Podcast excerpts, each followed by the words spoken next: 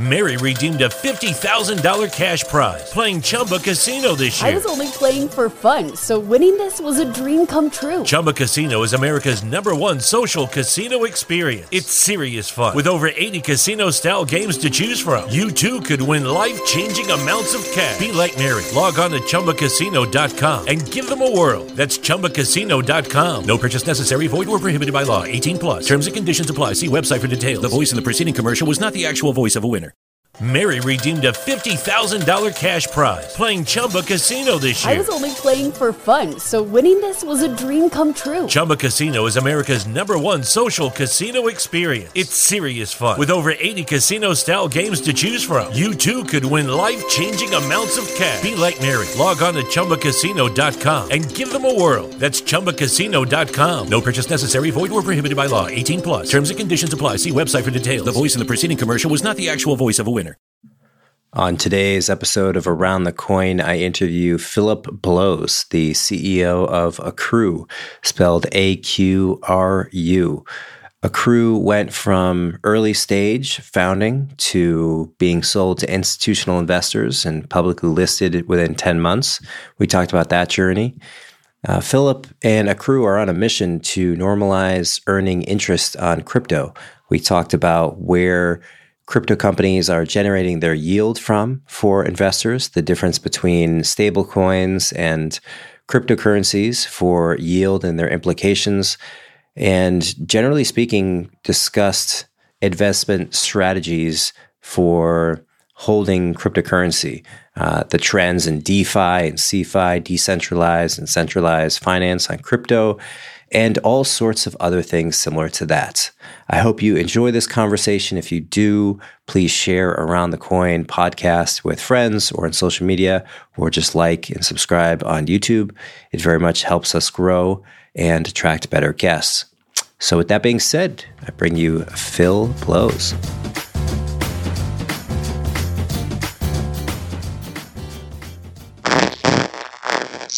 To dive in with you. Um, I love what you're working on. And why don't we kick it off with what you mentioned pre show the funding journey to go from idea and PowerPoint to publicly traded through the SPAC is uh, quite an unusual journey. Why why did it need to go that way, or what, what was that journey like?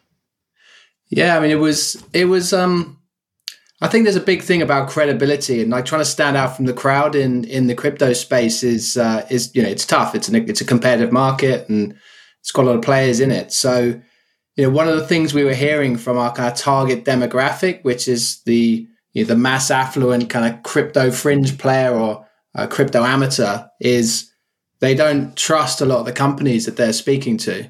So, um, or they don't know, they're not transparent. So the idea of becoming a, a listed company very quickly, where you know we're, we're, regulated by the Financial Conduct Authority in the UK as, a, as an exchange listed company on, on the London Stock Exchange. Um, you know that that was uh, something we wanted to get to quite quickly, and the opportunity just popped up really, really quick, a lot faster than we ever thought it would.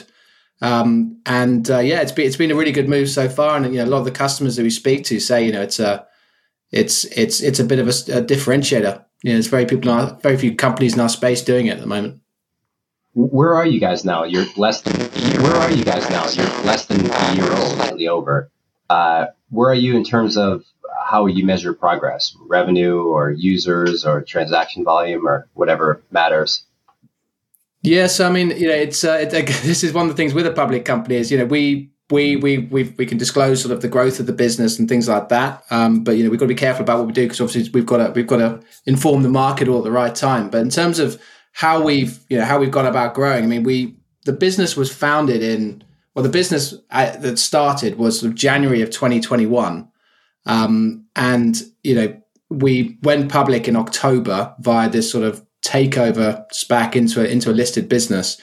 And you know, in that time, we've we've built and launched a product, which was you know the first step was to build a stable infrastructure, and then launch and launch a web, Android, and Apple Store product all in one go, um, which was quite a tech feat from the team, which they you know they just like blew it out of the park completely. Um, and um, you know now where we are, sort of fast forward, we launched on the 13th of December. You know, getting getting kind of our PR and marketing strategies really firing was the first process that happened sort of over Christmas and then into January, and then it really sort of started going aggressively in um in uh, in sort of February time. And um, you know, since then we've you know we've we've onboarded thousands of customers in in the space. You know, we've got decent assets beginning to build up, and you know the momentum of the business is crazy. It's um, you know we're you know week on week we're seeing the kind of progress that you'd want to see in this at this sort of life stage of a life cycle of a startup business and uh, yeah it's really exciting so um, yeah all, all the metrics kind of going in the right direction and that, that's probably probably yeah. worth saying you, despite some fairly fairly nasty um, crypto market conditions throughout the whole whole whole piece as well yeah no i resonate with that very much i started a crypto company in 20 late 2017 2018 and then the market just crashed so Nice. Uh, it makes you it makes you more robust and, and durable to make it through those times. Um, but but why was it a need for capital? Was it just opportunistic to roll up into a SPAC? Uh, was it like a personal relationship with people that you knew? Because it is so atypical. Yeah, I mean, it, it it started. I mean, probably worth sort of rewinding to the sort of the start of the funding journey a little bit. So we um you know, it was it was kind of Jan- it was January of of 2021, and um, you know we'd we'd been building this business sort of in the background and, and just managing and, or helping friends and family kind of generate yield on their cryptocurrency, and it was just getting out of control. You know, it was it was like the ultimate lean startup. You know, it was literally a a weekly email saying, "Look, this is the yield we've generated this week." You know, there's no front end or anything required, and people were like, "Look, you've got to push this. You know, what can we give you more?" And it was it was just getting silly. So we said, okay, we've got to, we've actually got to do something about this and, and, build a business. So we kind of had that initial validation from friends and family, and and then you know wider community after that. So we we went out to raise basically about a million dollars, um, and this process took us quite a long time. So you know we we probably were, we were beginning to close out the round around about sort of late April, early early May, um, and I'm not sure if you remember, but 2020, like crypto halved in value in May. So you, mentioned that 2017 thing. So we we had like a million dollars lined up from kind of um, angel investors, and we were going to raise another million from institutions. But you know, as institutions tend to do when market conditions change, you know, they were answering our calls and calling us before May, and then come like the crash, we were calling them, and they would just they weren't even picking up our calls. So um, yeah, this this this is where you're, you're really having to kind of juggle a few plates because we had this amazing CTO that I'd worked with before. I was trying to convince him to quit his job, and he was just like, "Well, how much have you got in the bank?" You know, and I want to see the bank statement. You know, and so I was like, you know, I was having to balance him with, uh, you know, with with all of this this this horrible market condition, and you know, raising these, um, you know, get, getting the money in early from from from seed from seed so angel investors and luckily, I was man- I managed to convince him to sort of leave on the back of that first sort of million dollars that we got in. Um, but but very quickly we saw the scale of the opportunity was huge. So we're like we're probably going to need additional capital, and so we we almost started fundraising almost immediately again. Well, uh, what's the model? So what what you're offering yield, which is not an uncommon thing, uh, DeFi or CeFi, where people put their crypto into wallets that are managed by companies, and then those companies pay out uh, yield, sometimes between five and twenty percent, depending on the, the currency and the market conditions. uh, those m- many of those companies, as far as I understand, they are taking that yield and well, in the simplest version, they would just be allowing people to borrow as well. So you you can mm-hmm. borrow, you can come in and you can put collateral down, and you could borrow up to the amount that you have in collateral with some some calculation there because there's some uncertainty as what the price of crypto would be worth. Yeah. Is there a unique take that you have on that, or what did you see when you started the company that was interesting enough for you to dive in and build another one? Well, I think you know, in, in my, I've had this sort of general theme throughout big most of my career, which has generally been in in traditional finance, and it's it's very much around trying to just simplify complex processes and and then deliver them to retail customers. And you know, De- DeFi is one thing. So we, you know, I was invest. I, have I obviously know crypto, know finance uh, relatively well before we founded the the business, and I could see that there was these amazing DeFi protocols out there with huge yields. If you recall back like 2018, 19, it was just it was insane. And coming from a traditional finance background, you're, you're looking at these thinking, you know, there's what's what's wrong with this? You know, this is this is just crazy. And um, you know, clearly yields have dropped a bit since then, but at the time it was it was uh, it was pretty good. But I um I sort of saw that and said, well, you know, the idea that the average sort of mass affluent kind of crypto amateur is going to open a MetaMask wallet, fund it with gas, and then connect it to a DeFi protocol and start earning, you know, sort of yield. I mean, that's like 99% of people is way beyond them. And, you know, given the sort of experience I'd had previously um, in, in the traditional financial markets, like I just knew that was never going to happen. So you need a more simple solution. So then, then you look at the kind of the big centralized exchanges and said, okay, what about these guys? They're, surely they're solving this problem and doing it well. And you sort of see, okay, well, yeah, deposit your Bitcoin at one of these big centralized exchanges and we'll pay you a yield. It's like, great, okay, what, what yield are you going to pay me? Well, do you want it in our coin?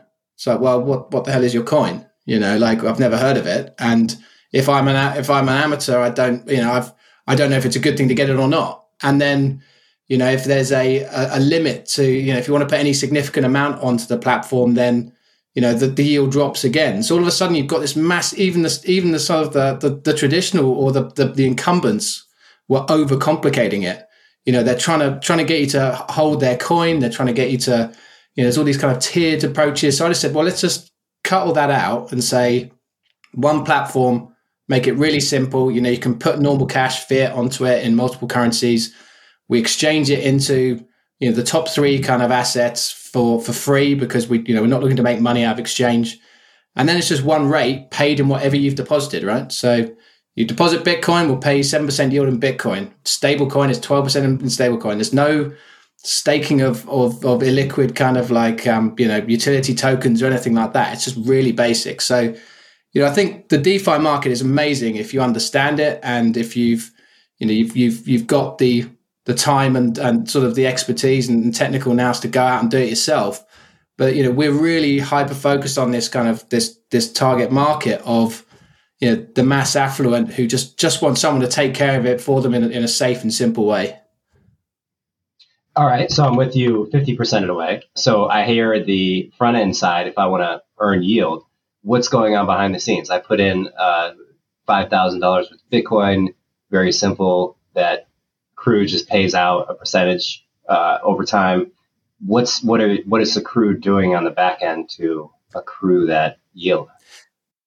So, in terms of you know, what's going on the back end, you know, we have a team of, of investment professionals who you know been managing retail and institutional money in, uh, for for customers for for as long as DeFi has really been around for, and their job is to really scan the you know something like ten thousand different protocols out there which um, you know which pay yield in the world of DeFi. So, you know, the vast majority of them you wouldn't touch in any in any way because they don't have a good audit track record. They don't have enough assets. You'd be too big a part of them. And really, what the team is doing is building a diversified portfolio of the best opportunities in DeFi, wrapping insurance products around them where they can, and uh, you know, trying to build a really nice sort of risk-adjusted portfolio. And you know, I guess that's where we are. Our kind of size is actually quite a benefit for us because some of these bigger players who have you know ten, some of them tens of billions of dollars, cannot access these markets. They just don't. They're just they're just too big for them. So with us, where we're smaller, we can we can pass on much much higher yields to our customers than just sort of the straight kind of institutional lending model, which is what these these competitors have to do. In the last 10 years, over $100 billion worth of crypto has been lost or stolen specifically because of poor key management, scams, and hackers. Forget not your keys, not your crypto. Software and hardware wallets have both the same vulnerability that a single private key can be lost, hacked, or simply just misplaced. My new sponsor, the ZenGo crypto wallet, is a total game changer, bringing wallet security to a whole new level. You have to check out ZenGo, an on chain crypto wallet with no private key vulnerability leveraging advanced cryptography called MPC, which has just until now only been available to multi billion dollar institutions. So, ZenGo, most secure Web3 wallet, is the best place to keep your crypto, NFTs, and assets secured. It's also fully recoverable using their biometric recovery system, and it's also just beautiful. Get started at zengo.com and use code ATC to get $20 back on your first purchase of $200 or more. That's zengo.com. Code ATC for $20 back on your purchase of 200 or more.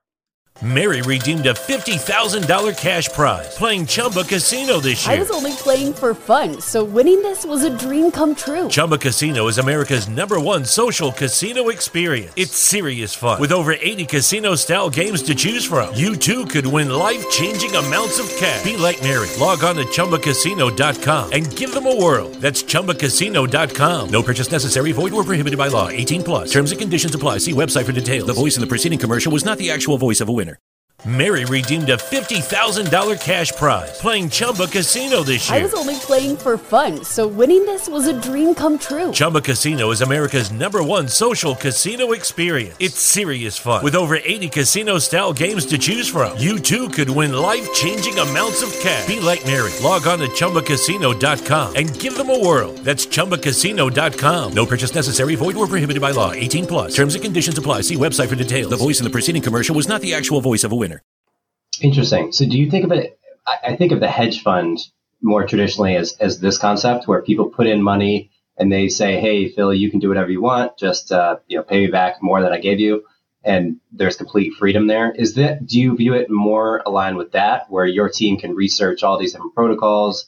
They can deploy capital and however much increments to these protocols they want, and then it's kind of up to you guys to make as much on the back end as possible, and then your your income as a company is the spread. That that's correct, but we we do you know the way we we we're not looking at it as an investment management business is we we are the tech layer that sits between the DeFi protocol and the you know the everyday customer. So we're saying, look, the, you know, by this is where your money is going. It's these sort of four protocols. That's what it is, and um, you know, we're looking at some really interesting new stuff that we're doing where, you know, a lot of the, a lot of the, um, the DeFi protocols that we're talking to, you know, they, I've mentioned they've got these very, very, well, say very complicated, you know, they're complicated to the uninitiated sort of front ends. We've got to connect wallets. Um, you know, we're going to those same protocols and saying, look, we've got this group of retail customers. You know, you've got this amazing protocol that you've developed, you've got a following, you, know, our customer base are never going to by themselves go and go and access it. So what we'll do is we'll almost bring that in your product, the front end, into our app, and it's this concept of kind of CeDeFi, um, where a customer, you know, we, we, sort of abstract all of the gas costs, all the wallet infrastructure out of the on the back end, and we just sit in front of that DeFi protocol. So the customer can say, you know, for argument's sake, just say it's Curve, for example let's say I want to invest in this curve pool. Um, I've got dollars, US dollars. So one click, we'll do the conversion and then deposit into, into a curve protocol and then manage all of the, the, the yield that's generated and make sure it's compounded back into the initial, the initial coin. So it's kind of that, that translating layer. And I think everything that we do in the future, it's that's kind of the mission that we're looking to really sort of achieve is we want to be that bridge between traditional finance and decentralized finance and, and, and cryptocurrency and trying to make it simple and safe for anyone to be able to a- access these, these, these awesome innovations that we're seeing in space. Yeah, yeah. And where do you think the the tip of the spear is on this yield? Like when you see tremendously high rates of return, say, you know, rewind the rewind the clock a few years, you're sitting there outside of the crypto world and you're speculating as to what why are people willing to pay this much to get access to these coins? Uh, have you triangulated on uh, a thesis at least for most people or is there many different reasons why realistically people are paying for this? Is it, is it just speculation like gambling where it's you know people I mean, just say hey i believe when you when you dig into the yields you know you realize that it you know the majority the, the actual true yield in sort of DeFi, it's it's kind of the it's in line with with peer to peer lending models. It's sort of five to eight percent, you know, which is it's the that that's what it is. And that's like the true the true yield, which is which is coming from you know if you're putting money into like a an LP, um, you know, providing liquidity to a to a decentralized exchange. That's kind of the trade. You know, when when the markets are busy, that's kind of the the trading fee revenue. Or if it's a a straight kind of um, say protocol like Aave or someone like that, where it's people borrowing. That base is what pe- that that kind of base yield is four to eight percent tends to be what the base yield is. So all of this excess return, and this is what actually makes it quite interesting from a risk reward p- profile. All of that excess return comes from um, the tokens that the platforms are incentivizing you with to use that use that exchange. So whereas you you might earn a 15% yield, you've got you say, you know, 5% of that is coming from real kind of demand and borrowing and 10% of it is coming from that protocol just giving you you know a boost on their tokens. And that that kind of life cycle of those tokens you know that that's measured max in years right? So unless there is a yeah and and that that is really driven by kind of the overall speculative um, I guess drivers behind the crypto market. And, You know how because the moment these tokens begin to plummet, so do the yields, and then you are left with that sort of base yield. So, um, you know, I think you've got to really look at it and say that there is a big part of the yields and the, the outsized returns that we've seen are being driven by, you know, really just VC money that are pumping the space and pumping the coins, and it's really marketing that's going. And I think what we're seeing now is a lot of these sort of 2020, 2021 DeFi projects are coming to the end of their token distribution. And, you know, they've had billions of dollars put on them. Now that out, outsized risk or return is gone. It's like, okay, well, what, you know, the tide's gone out, you know, who's wearing swimming trunks mm-hmm. sort of thing, right? You know, yeah. It's like, you know, is there really a use case under this that's, that goes beyond the, uh, goes beyond that, that initial thing? So, bit of a turning point, I think, for for for DeFi. Yeah, yeah. What, what, what do you what do you what's your opinion of that? Are we seeing people uh, exposed, or are people largely? I think I think there's up? there's been there's been so much copy and paste. There's a lot, you know it's going to be huge consolidation in the space, Matt, and you know there's not room for tens of thousands of protocols. You know, it's just it's just not how it's going to work. But you know, encouragingly, like what we're seeing now is very is is sort of like you know the DeFi 2.0 was you know, was probably no better, which is this like mass sort of crazy um, inflationary tokenomics that we saw in certain certain protocols. But what we're also seeing is like is what what DeFi was originally invented for, which is like is improving the or making more efficient real world um, financial use cases. So one, one of the areas I'm really excited about is kind of supply chain finance um, in in in kind of DeFi, and you're seeing a lot of protocols where you know all of this sort of glut of stable coins that we're seeing right now because um, you know a lot of people have dived into stable coins as the markets come off. You know they're being used to finance really cool real world use cases like um, amazon inventory. I mean i'm not sure if that's a, that's something you've looked at but you know if you sell if you sell products on on amazon you know you have to front the cost of that product ship it to the um, you know the amazon factory so that you know the fulfilled by amazon type type model so it's really cash intensive, and, and these you know, and so these sellers tend to borrow um, the money, and people fill this sort of supply chain financing gap. Um, and you know, the, the rates, you know, that that the, the the lending itself is you know, is collateralized by the the stock that's held with Amazon, so it's the the risk is much much lower. The rates are still sort of six seven percent. It's new, it's just new use cases and real world use cases and the cool thing is, yeah, supply chain finance, I think, is, is around about a $7 trillion market. So, you know, it's already three times larger than the current crypto market. And we haven't even, you know, no one's really done that in any size yet. And, you know, that kind of Amazon approach is just one area. And, yeah. you know, you can make it so much more efficient for, for all the participants in, the, in that kind of um, transactional journey through DeFi. So that, that kind of use case is going to get really exciting. Yeah. Yeah, it does seem like ultimately you have to make, there's going to be a profit margin to share. It has to be an improvement on what currently exists. And largely that improvement is cutting down on human beings or excess fees. So in the case of traditional finance, I look at all the banks and, and the enormous inefficiencies that they they capture or they they they have. So the competition to develop something that's more efficient, you look at a bank versus a DeFi protocol, I mean, it's it's got to be in the order of like 10x more efficient in terms of manpower and just overall it, everything it's that just, goes into it. It's just crazy. I mean, I I have um you know obviously the the bank I, I speak to quite a lot of like bigger banks in the UK and you know, I had I had one of them uh, recently. I was I was talking to, and you know, they were they were very. I wasn't really sure why I was in the room because they're very very dismissive of crypto in general. And they're uh, this is a storied institution with you know hundreds of year history, and they were they they started really going down the the kind of ESG route with me. You know, sort of saying you know crypto is really you know gas intensive. And you know, it was starting to get a little bit maybe heated and wound up. You know, why am I sort of here? But you know, so I had to sort of raise the point that look, I'm on the 30th floor of your of your building, which is like only 10% full, and you're having a go at me about like you know the about uh, my carbon the carbon footprint of crypto, right? Let's let's be honest here. You don't need this building, and you know it's empty pretty much because it's sort of you know no one's returned yeah. to work post COVID. So you know, yeah. it, it it's this um yeah I don't know it it yeah I mean it's so it makes sense, right? So much, there's so much These folks, to be system.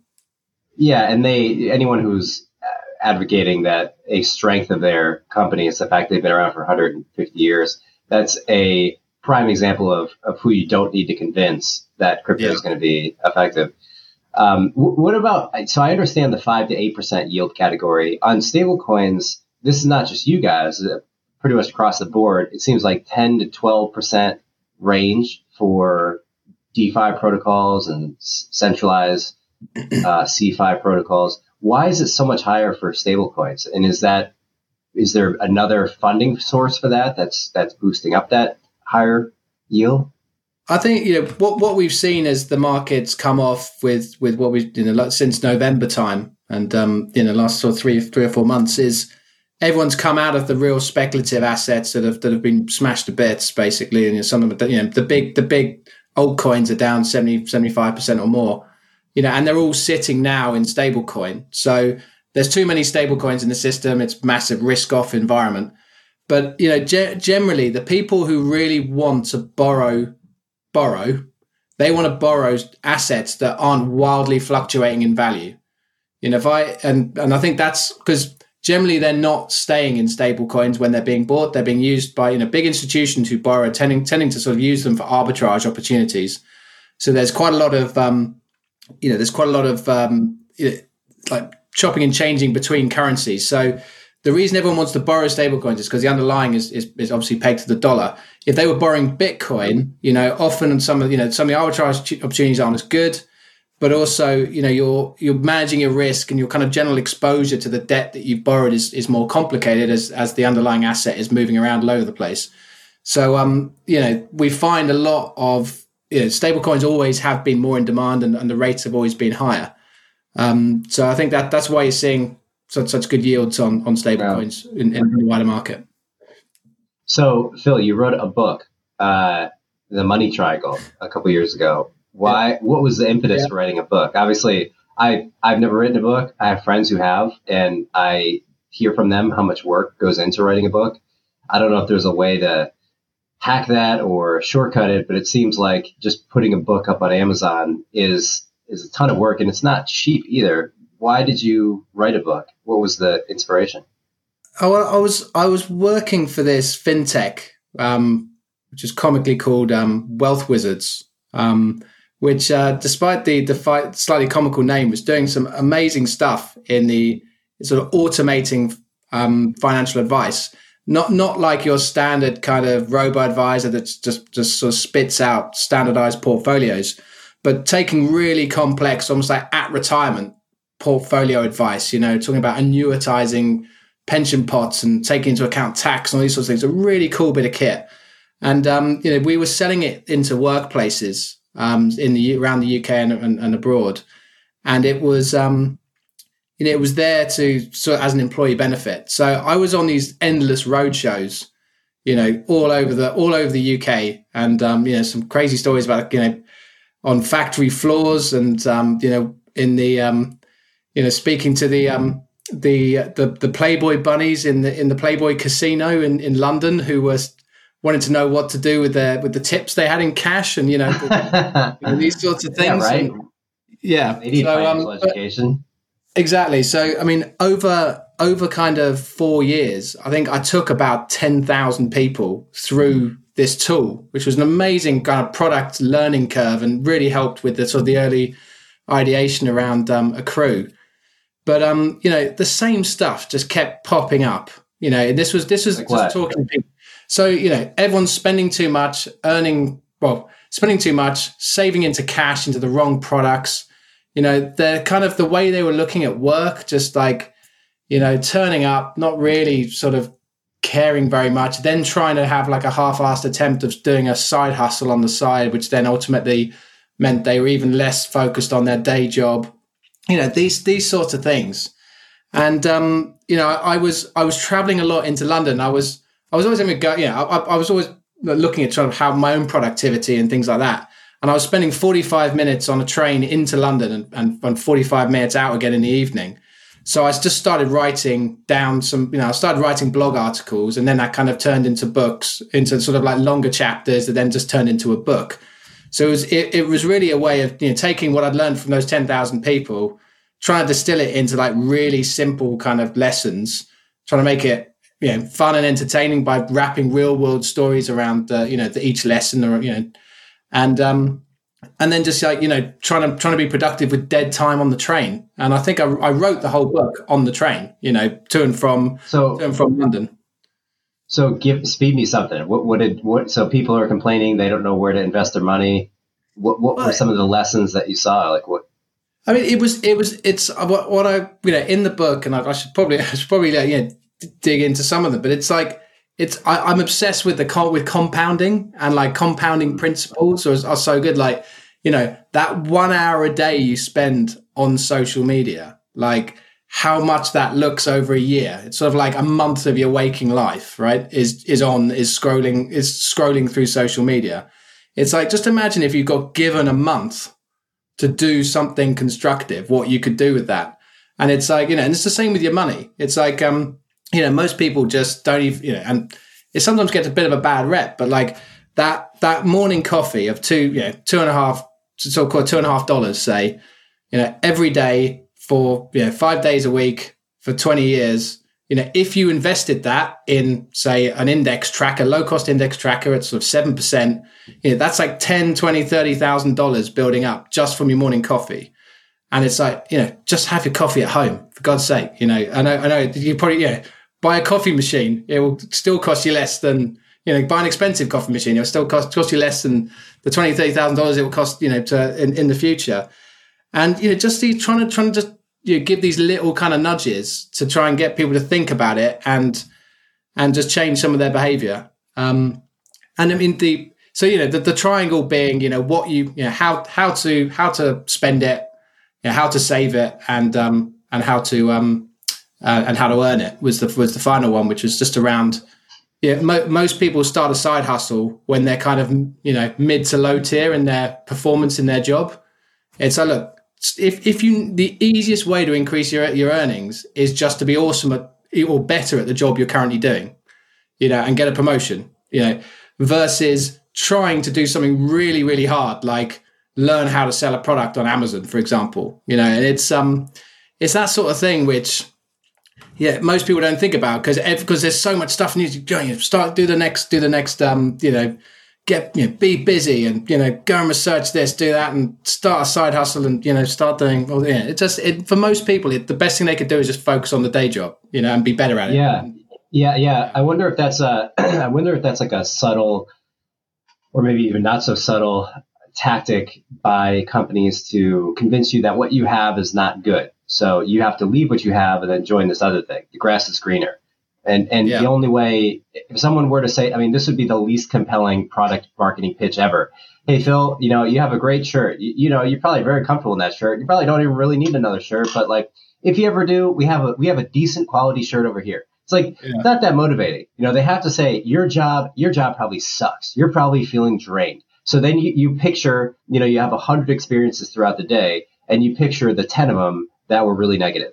And then yeah. that fills your consciousness and you're thinking, this job really isn't for me. Maybe I'm not meant to be yeah. an accountant, a doctor, a lawyer, a whatever, painter. And then you say, oh, but this other job, this other profession that if I can only get to somehow more aligns with my life path.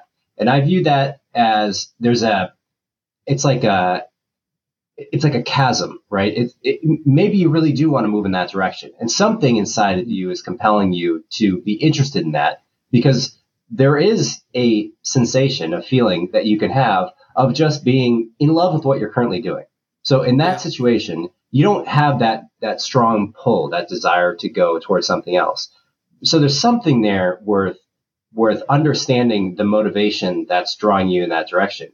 And and I view it as like, yeah, same thing in relationships is, is my perspective, is that yeah, there's something to work on within yourself and within the partner or within your job. But the answer, as tempting as it is, and as simple as it is, and sometimes easier to just cut out the job, like quit tomorrow, get a divorce. That's that's not often. If, if you if you look at other people who have gone down that road, it doesn't lead to where you think it leads as often as it does. And that, that seemed. I mean, do you observe that to be true with ten thousand yeah. people you talk to? I mean, it's so true. I mean, I, especially the divorce side of things. You know, I know so many people who divorced, moved on, and like they, you know, so many of them regretted getting divorced and not working harder on it. Um, and it's it's always true. There's there's you know, I, one of the things I did pick up on the book and I really enjoyed in the research was I don't know if did you know about like the the, the sort of the ex Googler who did the happiness equation stuff, um, which is he broke down happiness into yeah, it's it's like just well, happiness is basically an equation, which is um, you know your reality sort of minus your expectations, and you know if your expectations are kind of lower than your reality, then you know you're happy because you're doing well, and um, so it's almost like you can balance that equation. So you either lower your expectations, but it doesn't sound particularly motivating, and you know you're happier. And I think the example they use is the happiest the happiest being in the world is your dog, right?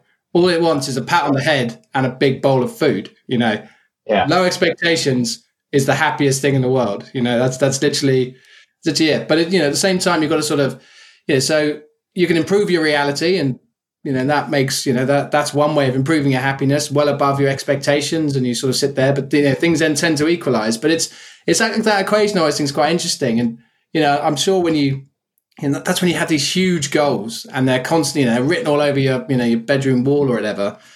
And um and yeah it's just you can just stress yourself out and make yourself you know there's there's got to be a bit you've got to be a little careful about having these lofty goals. And and um i'm one of, one of the things i've observed as well from quite a lot of people i've been in touch with who've made a lot of money is just how depressed they are afterwards right? They kind of expected achieving their financial goals to be this kind of like amazing, life affirming thing. Hmm. And what they actually enjoyed, the real life affirming thing was the fact they had this goal and it was the journey towards that goal was what they actually enjoyed. So achieving it was like life destroying.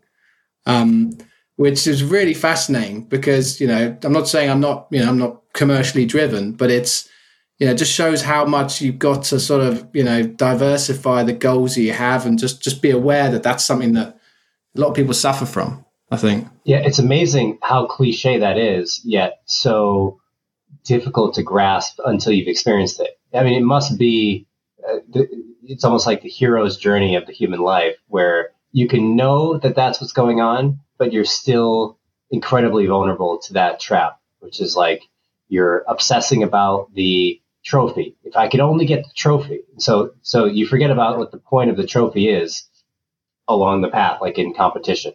And yeah, one of the things you said reminded me of uh, lowered expectations. There's a good Saturday Night Live SNL skit. It's called, uh, I think it's called Lowered Expectations, where it just shows people that are, uh, you know, lowering their expectations. Um, and it's kind of parallels the Stoic approach, negative yeah. visualization. If, if I if I visualize, okay, you know, today there's going to be an earthquake, my house is going to crumble down and everyone I know and love inside of it is going to die, and I'm going to be homeless and without anybody in my life. Like, w- can I still survive? And yeah. that's extreme thing to picture. It's just, it's almost impossible to picture, but anything can happen. Like every time you get in a car, you, you know, you can, you, you might not walk out and just, just setting your baseline to that as opposed to your baseline to the positive things. This is true. I was listening to a good Jordan Peterson snippet where he was talking about the tendency of human beings to uh, default to, to look for the negative things evolutionarily. If we if we look for the negative things, we can we can improve the negative things, and we can improve our lives. And we can stay safer and you know flourish more so. But that doesn't optimizing for existence doesn't optimize for happiness. And yeah. you can you can exist. It's almost like uh, existing is a priority over happiness, of course, right? You'd rather be alive and miserable uh, often for periods of time than dead.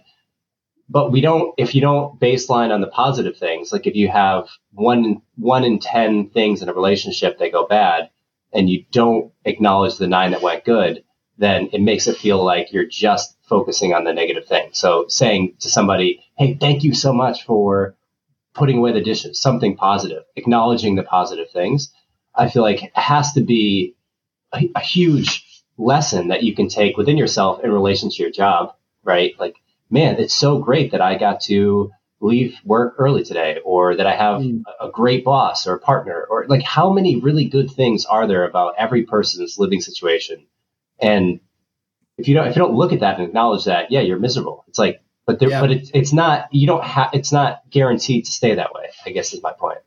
Yeah, and it's it's it's so it's so interesting because you know there's all these studies around you know this is this is something yeah, it's, it's just like your baseline happiness always returns to like the mean. And, um, you know, by no means, I'm, I, mean, I can't imagine how tough it is, but you often hear this with in really extreme cases, like, you know, people who, you know, lose, lose a body part or like, you know, can't walk, you know, and again, a big accident, that sort of thing. And, you know, the initial sort of plunge in sort of happiness and it's, you know, their life's ruined. And then often, you know, when they get interviewed, so three, five years down the line, it's kind of like actually, you know, the happiness level is returned to the baseline of what it was before.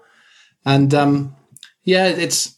I mean, we just before we, we started, you were saying you had a two year old. I've got a one and a three year old, as I said, and you know, it's it's really easy to get like I just want to sleep or I just want to mm. like chill out and not have to read you a book for like six books before you go to sleep, right? But it's um, but then when you realize it, it's like um, you know, you've only it's it's it's like five years that we're actually going to want to chat to you, and or, or like you know they're going to obviously, but it's longer than that. But there's going to be this massive period where they are just their own people and want nothing to do with you, and like you know picking up your kid and sort of giving them a cuddle now, and you know it's one of the most amazing things that that could ever happen to you, and it's like yeah, it's difficult to sort of yeah. You've got to it's you've got to keep reminding yourself. I keep finding myself reminding that, saying, look, it's just this is just this is probably going to be the most you know, the happiest part of my life and the most amazing part with my kids.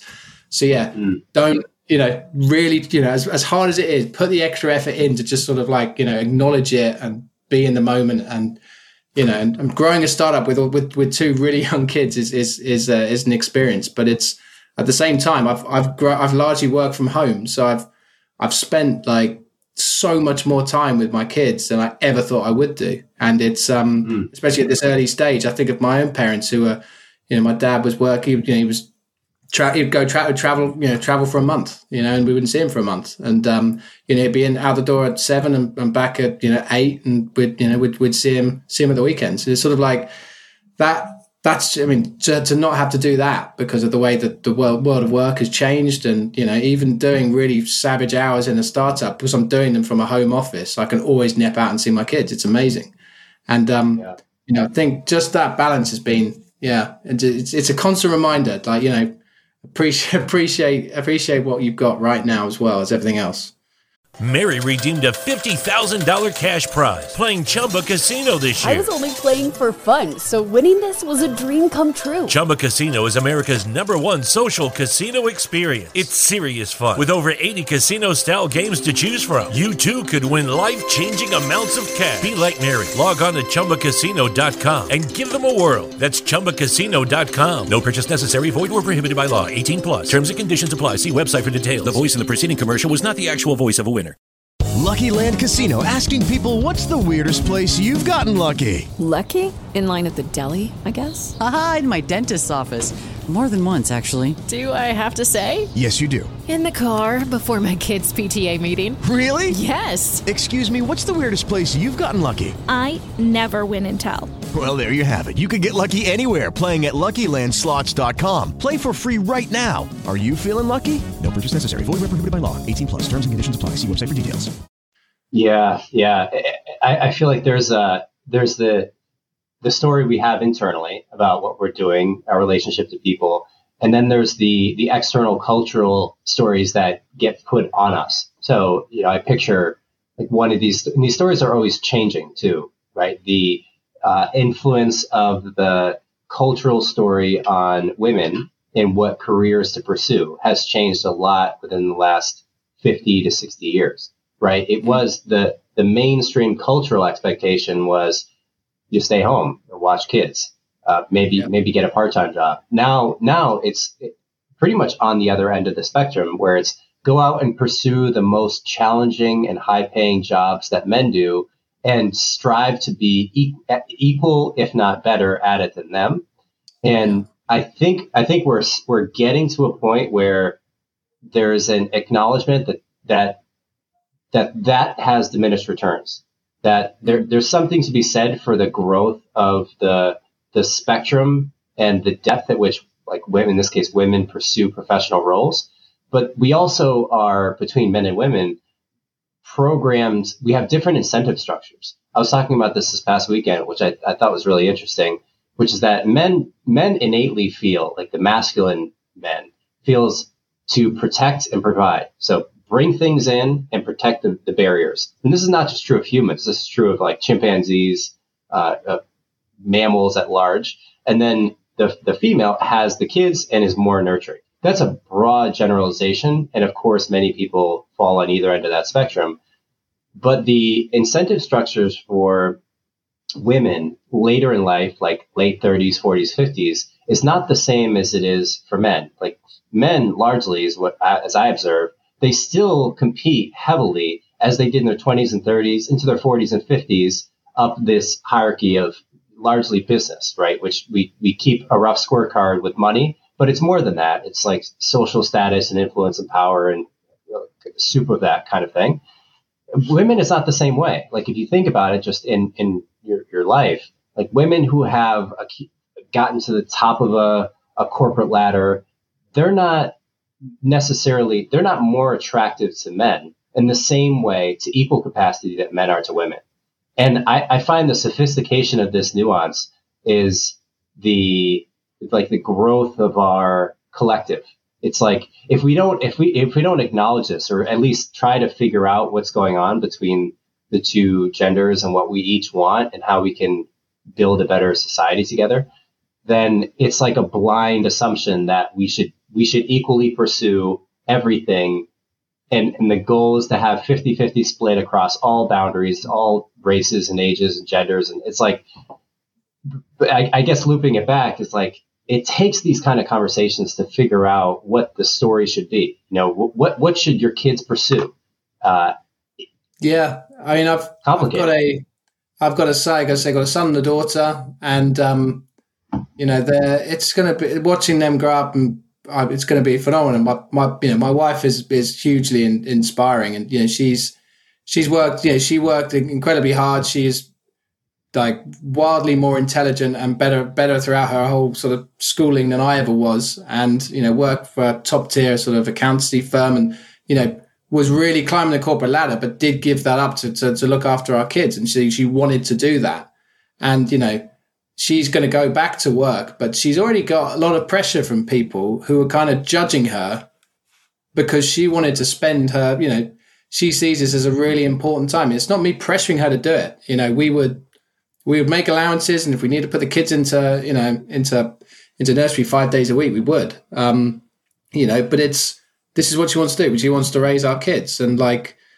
and yeah, I, I think everyone should just, yeah, there should be no pressure on anyone to sort of how they, you know, one way or another, society shouldn't judge anyone as to what they want to do. And there seems to be a bit of a shift towards really pushing, you know, if you're not, if you're not out there doing everything, I think it's this, this boss, boss lady kind of, you know, thing. Yeah, it's yeah. just the same sort of, there's a, there's a lot of toxic stuff with for, for men as well in this, in the same vein, but you know, it's just anything where, yeah, just people getting getting made getting made to feel bad about the choices that they're legitimately making is just silly. You know, but we, I yeah, I agree. We've got to, got to have a level playing field for everyone, give everyone the same opportunity.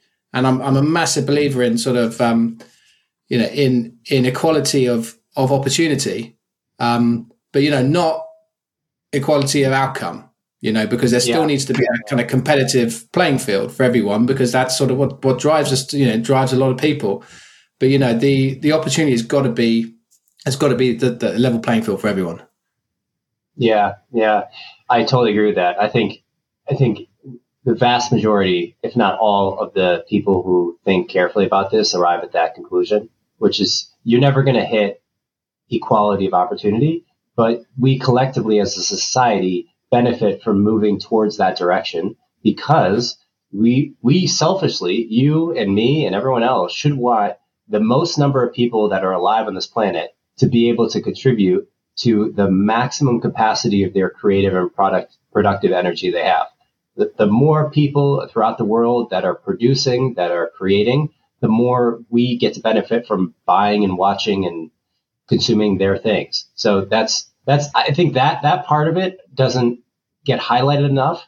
And so there's a there's an underlying implicit skepticism of like equality of opportunity. Yeah, sounds nice unless you have a ton of money, which means why should I want other people to have it? Because if I'm in he- in my head, in the back of my mind, if I'm thinking it's a zero sum game, I'm like, yeah, equality of opportunity, and then meanwhile I don't do shit about it.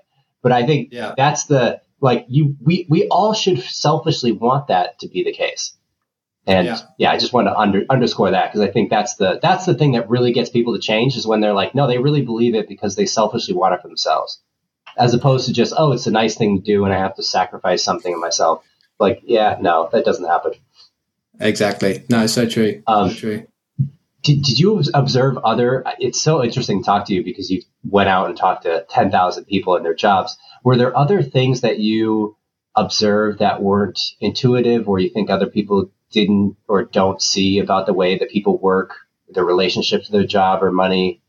Um, I mean, the the bit the biggest one as well is just the you know like badly under risked. It was the other thing. You know, in in the UK, we've got something like two hundred billion um, sterling just sitting in cash accounts, earning like negative interest rates. and you know, it just comes from a basic lack of not understanding how how risk works and you know how long term returns work. And if you know, for most people, they should be putting this stuff into. You know, I always go back to index trackers because it's the easiest thing for people to invest in. It's the lowest cost, and you know, generally, it's you know, you, you see it. You see on on a in a bad bear market, on average, it will drop thirty two percent, and once or twice a year, on average, it will drop ten percent. But in the long run, those are just blips into a, what what was a you know a crazy a crazy ride. And I think it, Buffett sort of mentioned it with you know you look at the twentieth century, there was crazy inflation. You know interest rates going up and down. There was two world wars. There was, you know, multiple other wars. But over that time period, the Dow went from eight to 11,000, right? With all that stuff over that hundred year period. So, you know, if you've got a long, if you've got a long term time frame, which a lot of the people I was talking to would, you know, they're, they should be investing money now. They're not going to touch for 30 years. You know, they cannot afford for that to be in cash. And, you know, a lot of them weren't earning huge amounts of money. So it's even more important that the little that they do put aside is working really strongly for them. And um, you know, this, this is part of why I got into crypto as well. You know, because it's sort of I've, we found we found I found somewhere where there are these consistent returns. They're outperforming what the equity markets were doing, and um, you know, and that's that's what sort of initially drew me in. Was you know, I, I don't even I don't really talk about crypto in the book at all as as an investment asset class. I, I do mention it, but don't really, you know, at that point sort of bring people into it because it.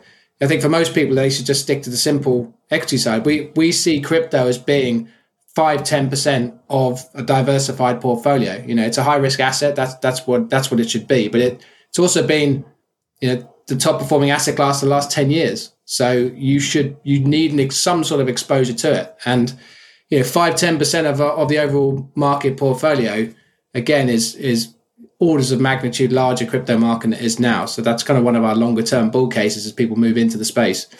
But um yeah, that, that whole idea of under risk is just like that that was a killer every time. And you know, we've got something called premium bonds in the UK, which I'm not sure if if, if you've, you've sort of heard of it, but it's like this government saving product which pays like sub one percent, but you get put into this like raffle every month, and someone wins like you know a few thousand. No way. Yeah, and that that like gambling mechanism has given it insanely high engagement from like people but the it's still overall net it all off. It's like sub one percent return because it's got this sort of gambling like you know everyone's like, oh, I might win on the premium bonds, you know, my premium bonds and that sort of stuff, and you know, be able to, to yeah. I've never heard. of Wait, can we talk about this a little bit more? So it's the, the UK does this or London does. This? Yeah, you sort of get entered into this. Yeah, so it's it's like a government backed savings product, but you sort of get entered into these sort of competitions where you know every every month they pay out you know some a certain portion of people pay out and they're quite vocal about it. And um, yeah it's just it's sort of it taps into people's sort of inherent sort of gambling addictions that they've got and sort of that's so funny. Yeah and you, and and because there is this sort of promise of like a government back sort of like bonus that might appear and you and, you, and you, you'll probably win it you know? You'll probably win it at some point because everyone does it but it's it'll you know, it will only top you from like half a percent over the course of a long period of time. It will top you up from like half a percent per year to like one percent a year. You know, it's just like so. Yeah, people just you know, that's fascinating.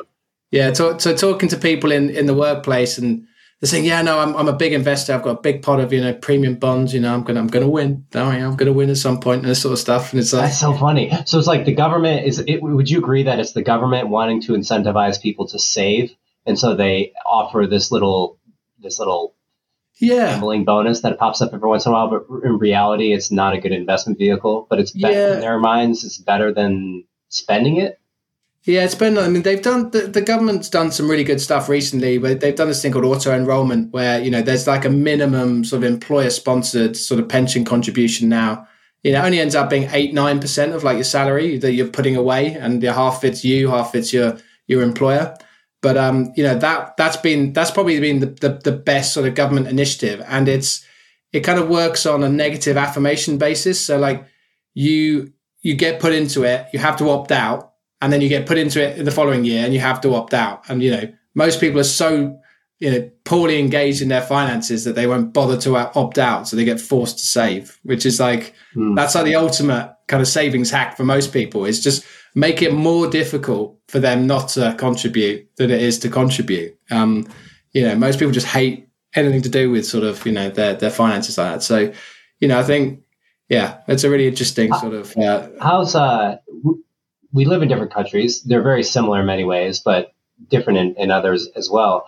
What was the what was your experience personally, and then if you can comment on at large of financial education, say between in public schooling or say in your childhood? Was it, it are there classes uh, at all? Are they poor in quality? Are they impressive? Like what's what's going on with financial education? There, there is ab- there was absolutely none. No, it's none, it's yeah. it's so strange. Like you know. And you know when you do maths, and it's it's it's, it's got an S when uh, when you're in the UK maths. Um, hmm. You know, it's it doesn't tie it back to money. It, uh, it ties it back to you know trigonometry and you know all the really important stuff that you're going to use lots of. Um, right, right, right. Yeah, but um, you know, so yeah, it's it's, it's weird. It's weird. I mean, like the only you know you get it you get it from you get it from your parents or no one really is the is the idea. Um, and yeah, you pick up your parents' spending habits. that's what's so weird nowadays as well. Like, you know, my, my kids are going to like never see money.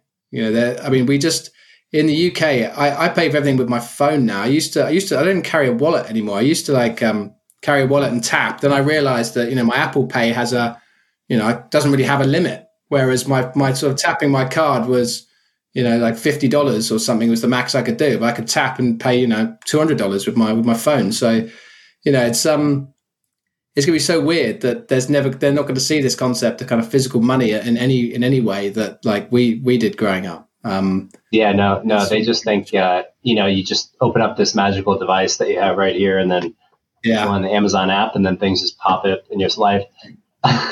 yeah, exactly. it is incredibly abstract without a physical representation of it. No, no yeah. gold, obviously, but no paper tender coins. I mean, that's quite that. That probably makes it even more dangerous, right? I mean, that when you when you're trying to like instill good spending behavior, and it's even less tangible. It's like this magic magic money that's sort of floating around in the ether, you know? Yeah. Um, the most, yeah, the, it's, it's going to be difficult to, to change that, you know, to have responsible behavior. But perhaps because it's more digitized, you can almost hack the behavior better by, you know, having automated sort of ways of spending your money and, you know, and setting limits that, you know, you, you can't, it's difficult to violate and things like that. So, mm. yeah. Whereas, you know, you, you go out, you go out on a, on a night out and you've got like a, you know, some, a stack of cash and you come in, you wake up in the morning, you've got no idea where it went. Um, you know, if you, uh, you do all of that on your, with, with spending limits sort of wrapped around your account and stops you from, buying something silly at a bar that you shouldn't, you know, then um, yeah, that sort of thing is could could be useful. So what's next for you guys? So you you're publicly traded already. You've already IPO'd, not IPO'd. You've spat. They call it spat. Well, we we, ba- we basically were acquired by a listed company, and then we took over the the, right. the enlarged entity, basically. Um, so yeah, we've we've we've got a pretty a pretty packed sort of 2022. Um, you know, we've we've got this solid platform. We're onboarding a lot of customers already. It's now about like, how do we take on the incumbents? Um, you know, we're paying higher yields, and I think we've got slicker tech. We've got a really, really good sort of customer experience, which a lot of these these platforms don't have. So, you know, with that message, taking it out, you know, I want to make a dent in the existing incumbents that are in the market, and you know, really over the next couple of years, take billions of dollars worth of of, of, of customer money. But at the same time, it's about we've got this whole other audience as well, which are the emerging crypto audience, and bringing them in by showing them or educating them primarily, but then sort of you know getting them to drip feed sort of money into this and to, to test it out to sort of feel more comfortable with with digital assets. That's going to be a, that's going to be a huge driver. So even if we don't sort of take that much off our competitors, I think you know we're gonna we're gonna open up a new asset class, and and a lot of the early traction that we've seen has been this this this kind of fringe crypto um, mass affluent class, and um, you know that's going to be really exciting because we're also learning a lot more from them about what they want and you know what kind of products they want to see in the future. So um you know we're that, that's going to inform a lot of the product development going forwards. So yeah it's about scaling. 2022 is about scaling and you know making a dent in the universe hopefully. Nice man. Well congrats on the progress you've had so far and i'll definitely be following your story and wish you the best of luck phil. Appreciate it. Thanks so much mike. Yeah keep crushing man Thank you for listening to Around the Coin. If you enjoyed the show today, consider giving us a quick review wherever you listen to podcasts. Tweet about it or text it to a friend. We really appreciate all the support and growing that we can. If you have any guests you'd like us to bring on or feedback for us, don't hesitate to reach out. We would love to hear from you. Mary redeemed a $50,000 cash prize playing Chumba Casino this year. I was only playing for fun, so winning this was a dream come true. Chumba Casino is America's number one social casino experience. It's serious fun. With over 80 casino style games to choose from, you too could win life changing amounts of cash. Be like Mary. Log on to chumbacasino.com and give them a whirl. That's chumbacasino.com. No purchase necessary, void, or prohibited by law. 18 plus. Terms and conditions apply. See website for details. The voice in the preceding commercial was not the actual voice of a winner. I'm Richard Syrett. Join me on Strange Planet for in depth conversations with the world's top paranormal investigators, alien abductees, Bigfoot trackers, monster hunters, time travelers, and more. The handler one day told her this whole thing about how they've been terraforming on Mars and they're building a colony and they're recruiting specific people of specific bloodlines and specific talents and skill sets to go onto the planet. On Richard Syrett's Strange Planet, we're redefining reality. Listen now wherever you get your podcasts.